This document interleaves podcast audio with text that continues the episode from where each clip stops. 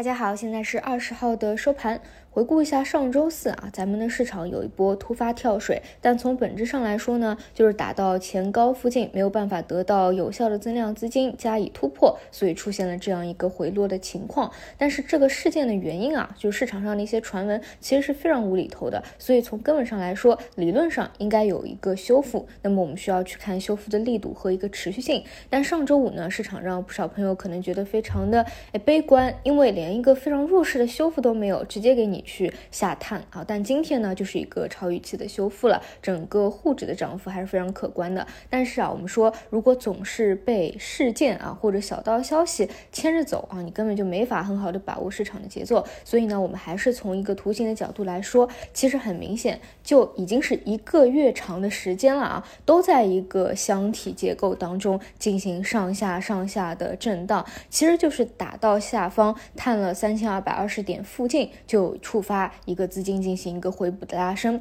而打到前高，因为没有有效的增量资金，或者说目前市场的板块轮动还不是那么的良性啊，支撑直接进行一个突破，所以呢，又会因为某些很多的事件啊，出现一个比较明显的回落。所以呢，我们目前来看，就把握一个箱体节奏就好，直到市场真正的去选择了一个方向。目前来说，既没有向下，也没有向上啊，那大家就在这个百来点区间当。中啊，能够把握一个震荡的节奏就好。那么，但是市场风格呢，其实在这一个多月当中，还是在每天发生激烈的一个变化啊，板块轮动速度还是非常快。比如说今天，因为注册制的事件吧，啊，应该是这个，所以呢，导致又是往一些大票、大权重方向又去接了。所以今天午后这么一波拉升，其实涨的呢，都是一些指数的成分股、一些大盘股带动了这个指数。而前期我们主要观察到的赚钱效应特别好的方向，其实是一些中小盘的成长股，但在今天啊，我就说单日来看，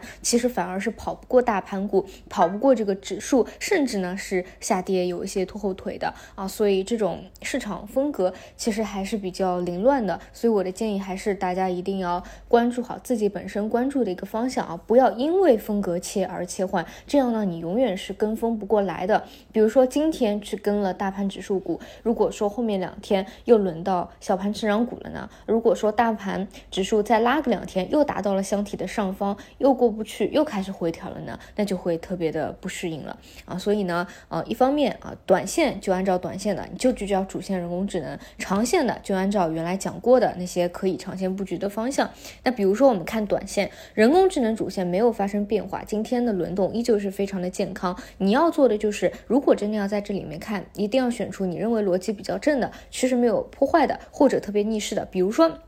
像游戏端的啊，汤姆猫、冰川网络，自从我们上周五说起以来，星期五、星期一表现都非常的优势啊，都是出现大涨的一个情况。然后云方向的中国电信啊，这个是大盘股吧，比较适合资金的一个审美偏好，所以这段时间一直比较好。还有像算力的这个拓维信息等等啊，那像数据确权、人民网这些呢，趋势也没有发生变化啊，还是在十日线上方。这些呢，你要么从自己判断的一个角度要。要么遵循市场趋势有没有变化的角度去找找有没有趋势低吸的一个机会啊，是没有发生主线变化的。那如果长线的话，就是比如说，哎，你有长期芯片半导体持仓的，那虽然说啊，这两天其实并没有得到有效的轮动，这两天芯片半导体是相对比较弱势的，但是整体你看它的底底部底部是不断抬高的，并没有发生什么根本上的变化，那你就长期持有它就好了。还有就是以前讲过的那个有色化工金属，其实前段时间也有。过一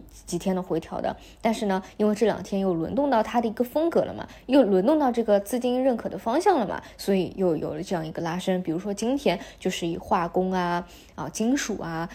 叠加着市场的这些啊大蓝筹啊表现会比较好一些。其实也是周五比较逆势的一个方向了。所以就这两个思路啊。然后如果要参考节奏的话，就是大盘这样一个箱体震荡震荡的区间，然后短线。注重的是一个节奏感，长线注重的是你有没有一个耐心啊。以上就是今天的内容，我们就明天再见。